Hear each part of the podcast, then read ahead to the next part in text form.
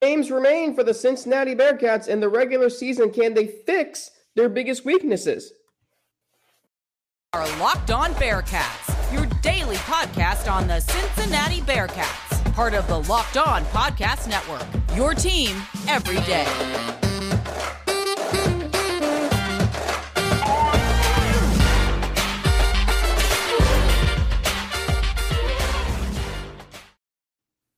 Hey, thank you so much for making Locked On Bearcats your first listen every day. It's free and available everywhere you get your podcast and on YouTube. Don't forget to subscribe to our Locked On Bearcats YouTube channel. Follow it too to get an alert every time we drop a new episode. My name is Alex Frank, your host each and every day, former sports director of Bearcast Media, UC's student run media organization, where I was a play by play announcer and weekly radio show host in our radio studios covering Bearcats football and men's basketball. Today it's Thursday, and that means we're joined by Russ Heltman, my colleague at All Bearcats and Sports Illustrated.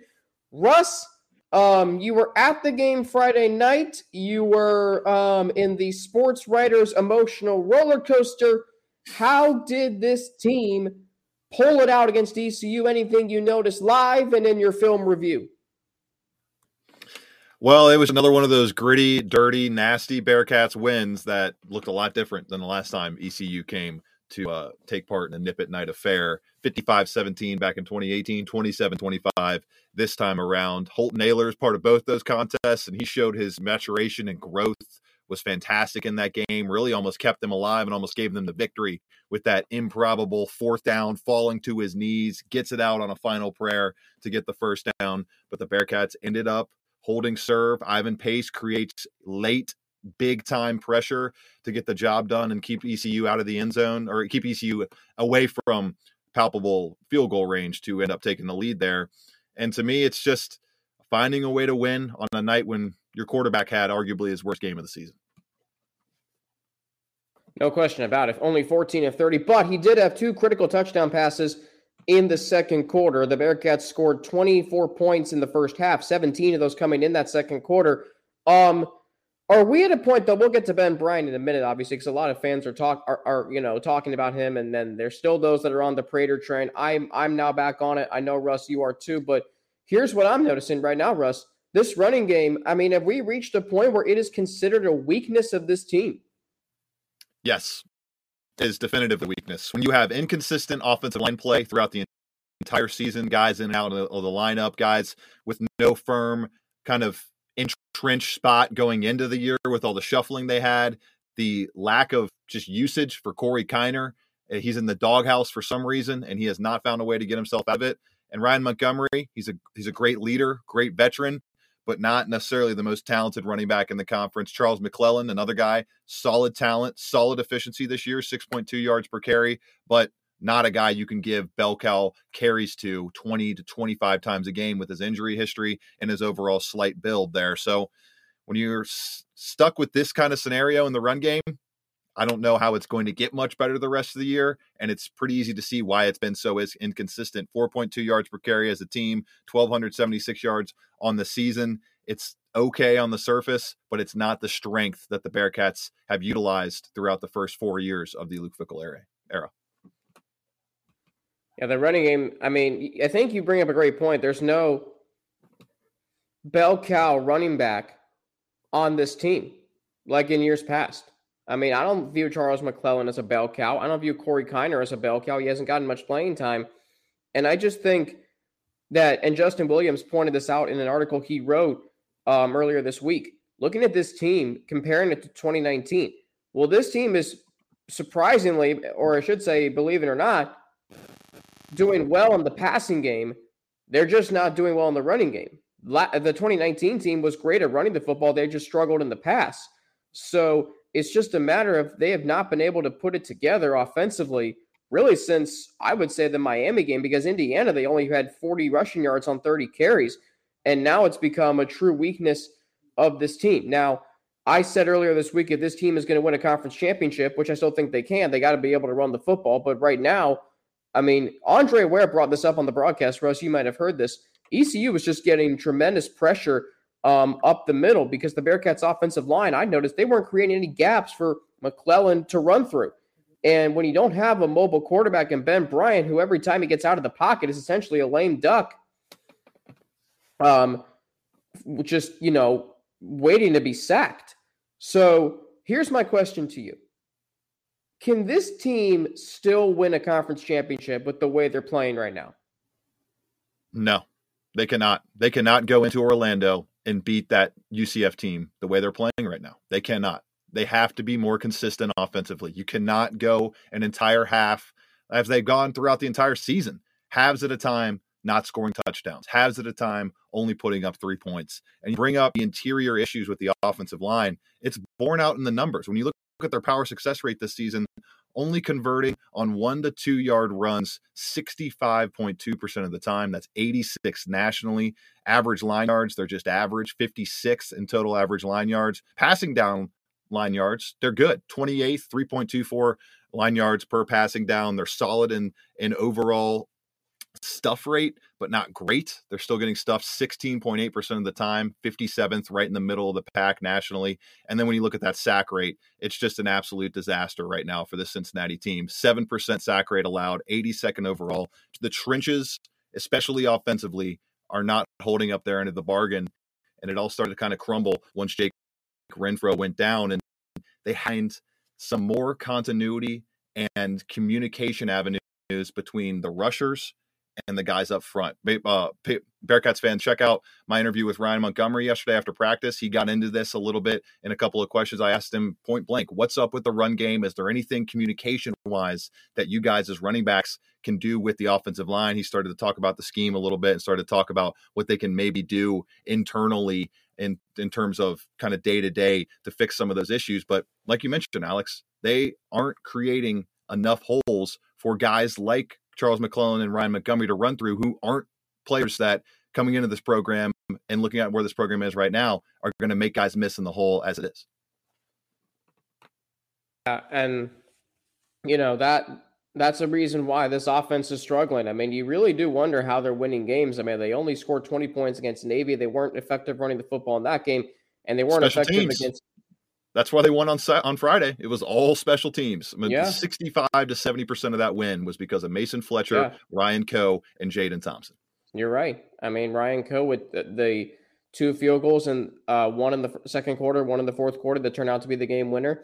And the other one, um, and Jadon Thompson, who wasn't even supposed to return that kickoff for a touchdown, but he did. And that, you know, ignited a jolt into the Bearcats – overall. And, and Russ, here's the thing: like the Bearcats had minus three yards in the first quarter offensively, and yet they still led seven to five. I mean, if that doesn't summarize the Bearcats program, at least this year, I mean, I don't know what will. Um, obviously, it's a question that a lot of people are in a, a certain are on a certain train. Russ is, I am. Is it going to happen? We will get into that um, on the other side of this message. Today's episode of Locked On Bearcats is brought to you by Nugenix. Good thing I read the pronunciation guide for this other drug that is in here. Um, remember when winning felt easy? That's because when you were younger, like me and Russ, you were at the peak of your testosterone production. What some have called the winner's hormone or the man hormone. Wouldn't it be nice to get that winner's edge again and that old swagger back in your step? One more energy to counter the negative physical effects of aging Nugenix Total T testosterone booster with Testofen will help you turn back the clock, re energize your workouts, get you better results at the gym, and help you look and feel like the man you really want to be.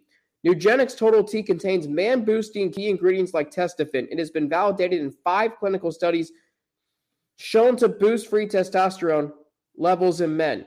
Because Nugenix Total T boosts free testosterone that the aging process robs, you'll feel stronger, leaner with more energy and drive and more passion too. Your partner will notice the difference. While every product professes quality, many other products use generic ingredients that are often far less than clinical grade. With Nugenix Total T, you get the same clinical potency levels used in the trials, and Nugenix's formulation is backed by 10 years of science and research.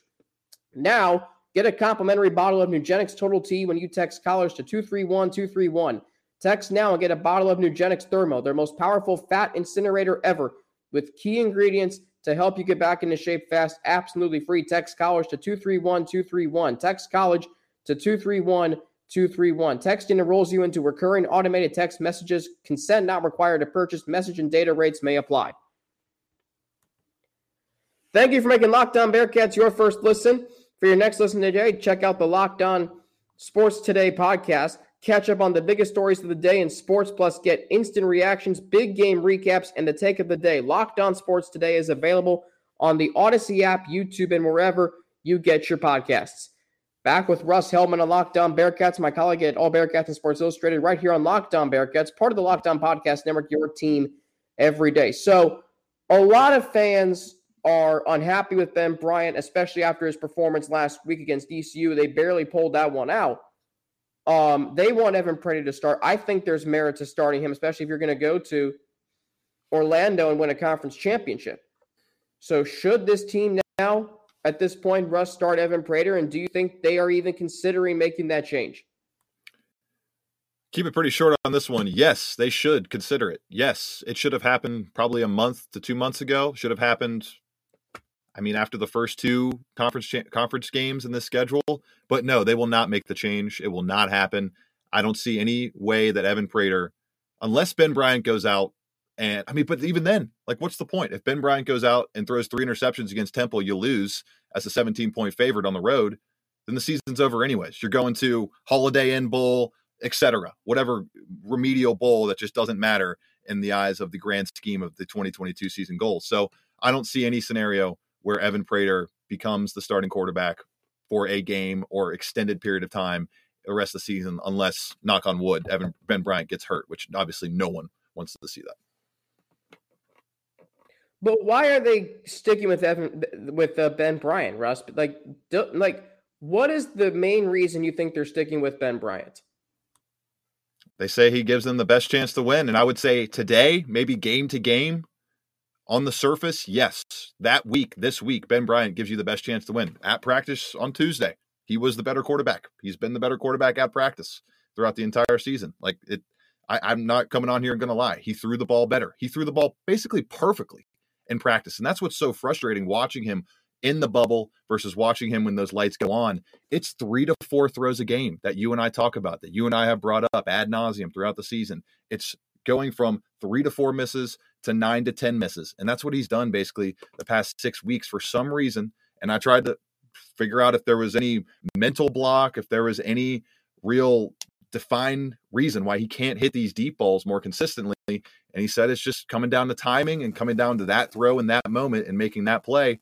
And some guys have it, some guys don't. And Ben Bryant is a guy that's one of those middle of the pack college quarterbacks and not one, I think it's pretty clear, that's going to consistently be able to hit the throws needed to take a team to an undefeated season or take a team to an AAC title this season. If he makes it three to four misses a game instead of eight to nine over the next three weeks with two wins in between and headed to Orlando, then yes, they can win the AAC championship game. But there's just no consistent stretcher performance over the past six weeks to lean on that makes you think that's going to happen.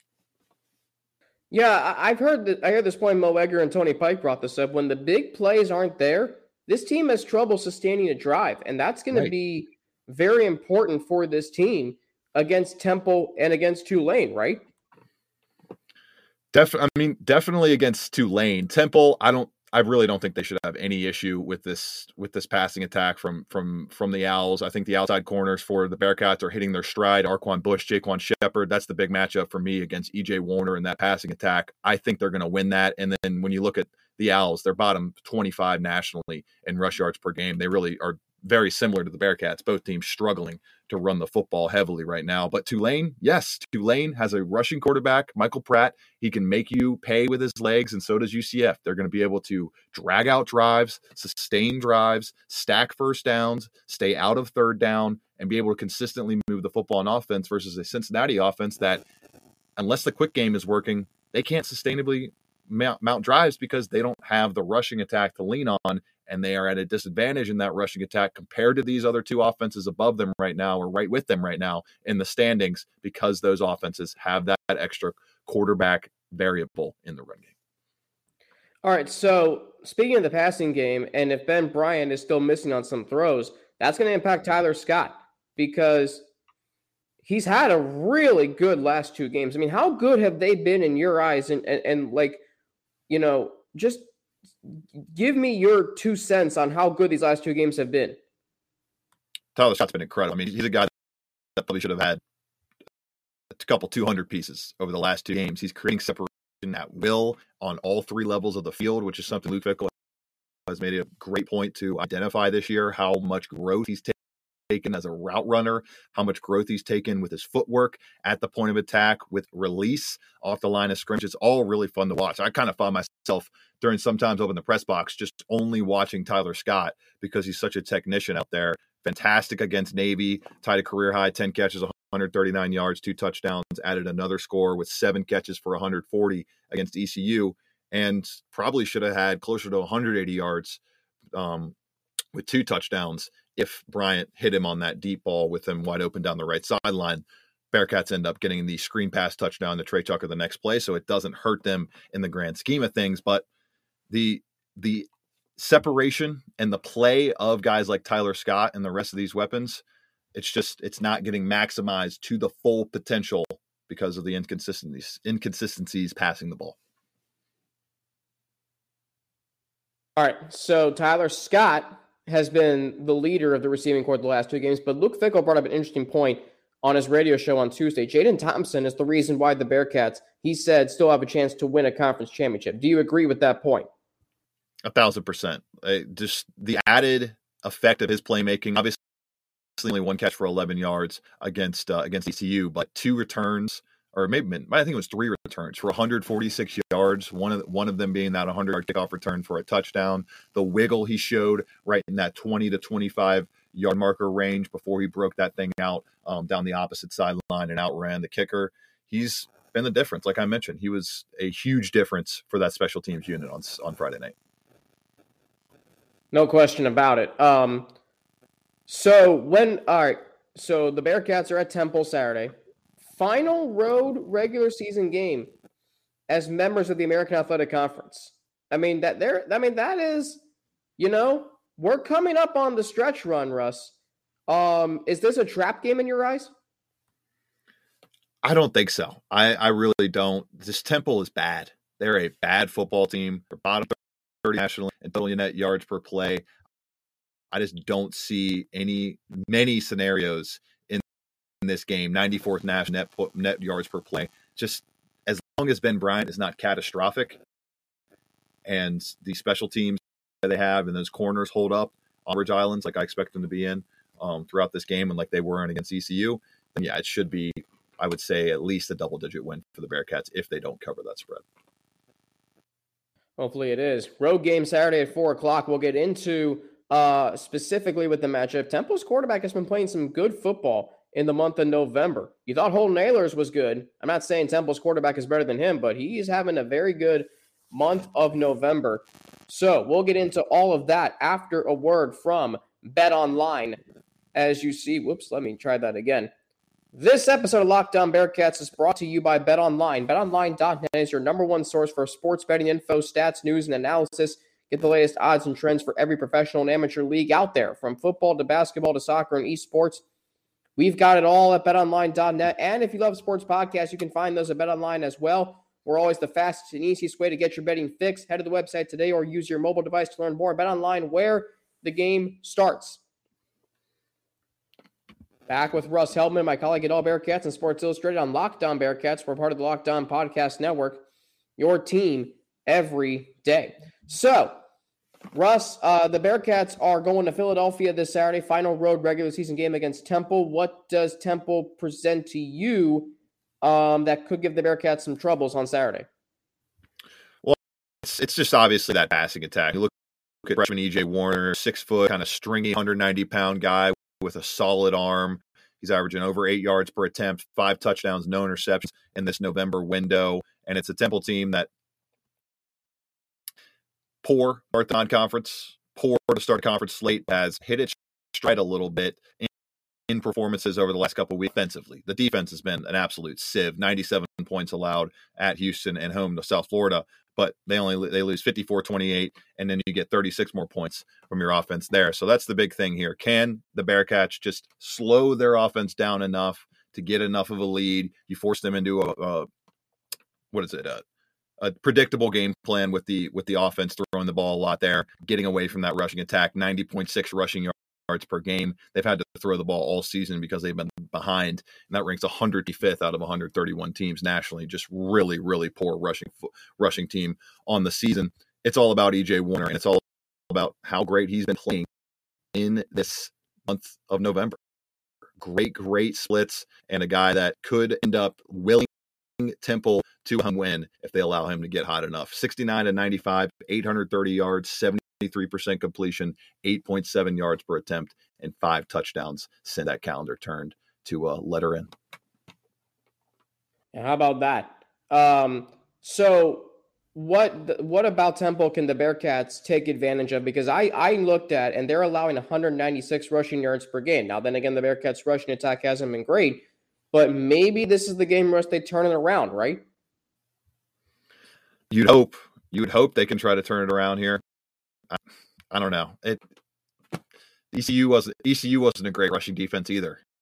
They're middle of the pack nationally, and they couldn't do anything against the Pirates. I'm I'm not confident in this rushing attack going over 200 yards again the rest of the year, which they probably need it to be in the at least 150 to 200 yard range against UCF to make sure you're keeping the ball away from John Rhys Plumlee and the rest of that offense and keeping this offense on schedule. Hopefully, the Bearcats will get that chance to play UCF. I think they will. But you're right. If they have to go back to Orlando, they got to be able to run the football because they were not able to in that game against uh, UCF back in October. So let me ask you this Is the defense in a good spot right now? I think so, Jabari Taylor coming back from injury. He looked good the last weekend. I think they're about as, as healthy as you could ask for at this point in the season. To me, they're the most stable unit. Them and the, the special teams, obviously, but special teams goes without saying. It's not going to hold as much weight as a bad performance on defense or a bad performance on offense. So I would say of the major units, major groups, that's the most stable part of the team right now is that defense. It's a defense that is bending more than it did last season, but, but has only broken really that one time against UCF on those back-to-back 75 plus yard touchdown drives to close the game from backup quarterback Mikey James. Yeah, and let's hope it doesn't happen again if the Bearcats and Knights meet for a conference championship. So let's get to some hardwood. Um, see, here's the beauty of podcasting. Um, we recorded this yesterday before the Bearcats took on NKU. So at this time, we don't know the results, but as fans are listening to this interview, they do know the results. Um, but what do you like and what do you want to see improve from the Bearcats team at this early stage of the season?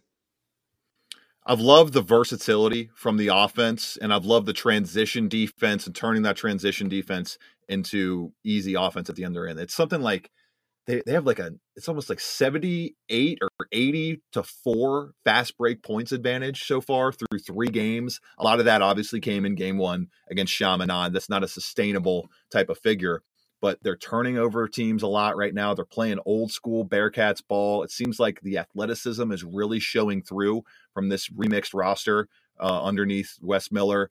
Landers Nolley, his offensive impact just makes everything so much easier for guys like David DeJulius and Jeremiah Davenport, the former of which lighting up the AAC um, scoring averages so far this season, right around 22 points per game, 78% from three, over 50% from the field. He leads the team in assists, steals, and points.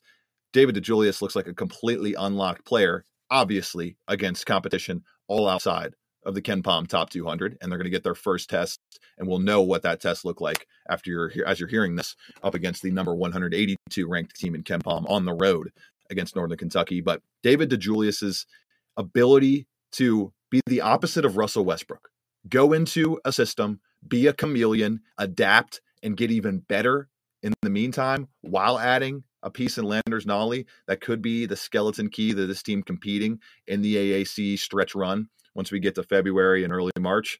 It's really, really impactful. And it's been really great. I think not great opening results because there's been some hiccups here and there you get let things get a little too close with Cleveland State, a little too close with EKU before you pull away in both those games. But maybe, just maybe, lack of greatness overall ends up benefiting them down the stretch with some early tests at home. You have to go through some adversity as a team, a lot of new guys mixing together. Overall, it's a 3 0 strong start for this team with a lot of positive underlying signs offensively and defensively. I don't even really have time to go through all of them because it's uh it, it's such a long list, but the number one thing to me is Landers Nolley's ability and shooting attack impact that unlocks the offense for David DeJulius and lets him be an even more efficient, better all around player. And Alex and Landers Nolley is only shooting 25% from three right now. Once that starts going up, this could be uh, instant rocket fuel for this uh, program in 2022 23. I will say this. I mean, I like the three point shooting, but Jeremiah Davenport, who, yeah, likes to, you know, fire up a lot of threes. But at the same time, I feel like he's taking too many. I feel like his shot selection needs to improve. Like, this is not John Brannen ball anymore. First available good shot. This is Wes Miller's offense. You're going to find a good shot, whether that's the first or the seventh. Uh, do you agree with that um, sentiment? I agree. He still does that Davenport special where he kind of takes a shot way too early in the shot clock, two or three times a game that you don't want to see. Maybe it gets hammered out of him through practice over the rest of the year, but I mean, senior year, like at this point in Jeremiah Davenport's playing career, I don't know that that's necessarily going to get hammered out. What you could start seeing more of and seeing things kind of cancel that out is the fact that Landers Nolley assist total pretty low on the surface right now. I think people would be alarmed at that, but he's kicked out for a lot of open shots that have been missed so far in the first three games. So I'm, I've loved his activity offensively and Davenport's activity as well. It seems like he's passing the ball a little bit more, albeit with those one to two head scratching shots throughout the games. What do you um think about free throw shooting? Because 71.4 to me isn't bad, but I feel like it needs to be a few percentage points higher, right? Yeah, and maybe that could be a byproduct of you get your guards attacking the rim a little bit more, you get guys going downhill a little bit more, but as long as they're hanging in the 70 mid 70s range, tick that thing up a little bit more over the next few games, then I think that should that should be pretty solid. I'm not I'm not expecting this team to be in the 80% quadrant just be, just given that the shooting talent is not really there to have an 80% team wide free throw shooting advantage. Final question. Um, right before we recorded this, Isaiah Collier commits to USC. Are you surprised? And how close were the Bearcats to landing him? Not surprised at all. And I think the Bearcats were as close as they possibly could have been, given the scenario and the outside factors just not in their control. Evan Mobley, DeMar DeRozan. Let's see what's there's. I mean, there's just so many guys out of USC that have been drafted in the recent years. Evan Mobley, a top pick three years ago, two years ago. I mean, Andy Enfield has the skeletons in the closet. He has the pelts on the wall, I should say, not skeletons in the closet, to say, hey, Isaiah Collier, you can come here for one year and we can turn you into a top three pick, just like we did with Evan Mobley. And you can come here and play with your high school and AAU teammate and Arrinten Page, who committed to USC a couple months back. So those two things obviously not in UC's control. I think they did about as well as they could have done in terms of recruiting him as an overall program.